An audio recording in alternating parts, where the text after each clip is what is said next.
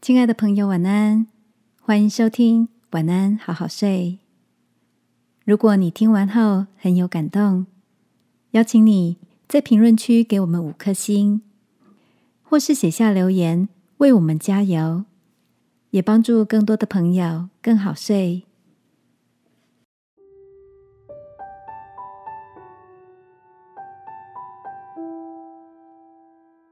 画下。风浪的封锁线。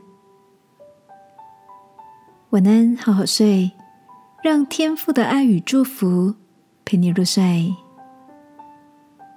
朋友，晚安。今天的你遇到什么样的难题吗？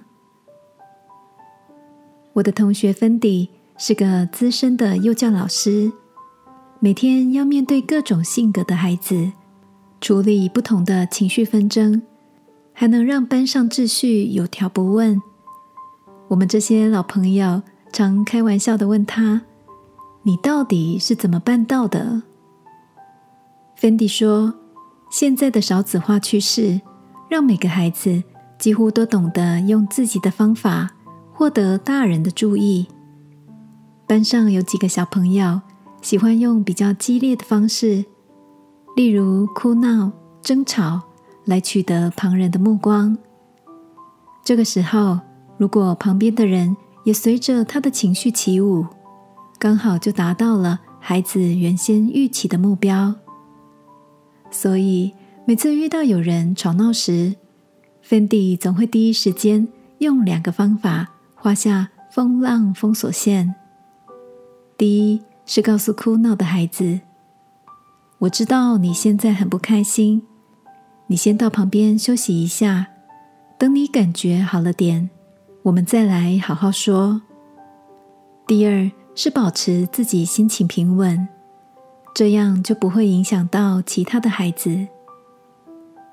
听着芬迪的分享，我不觉想起了圣经里的一句箴言：回答柔和，使怒消退；言语暴力，触动怒气。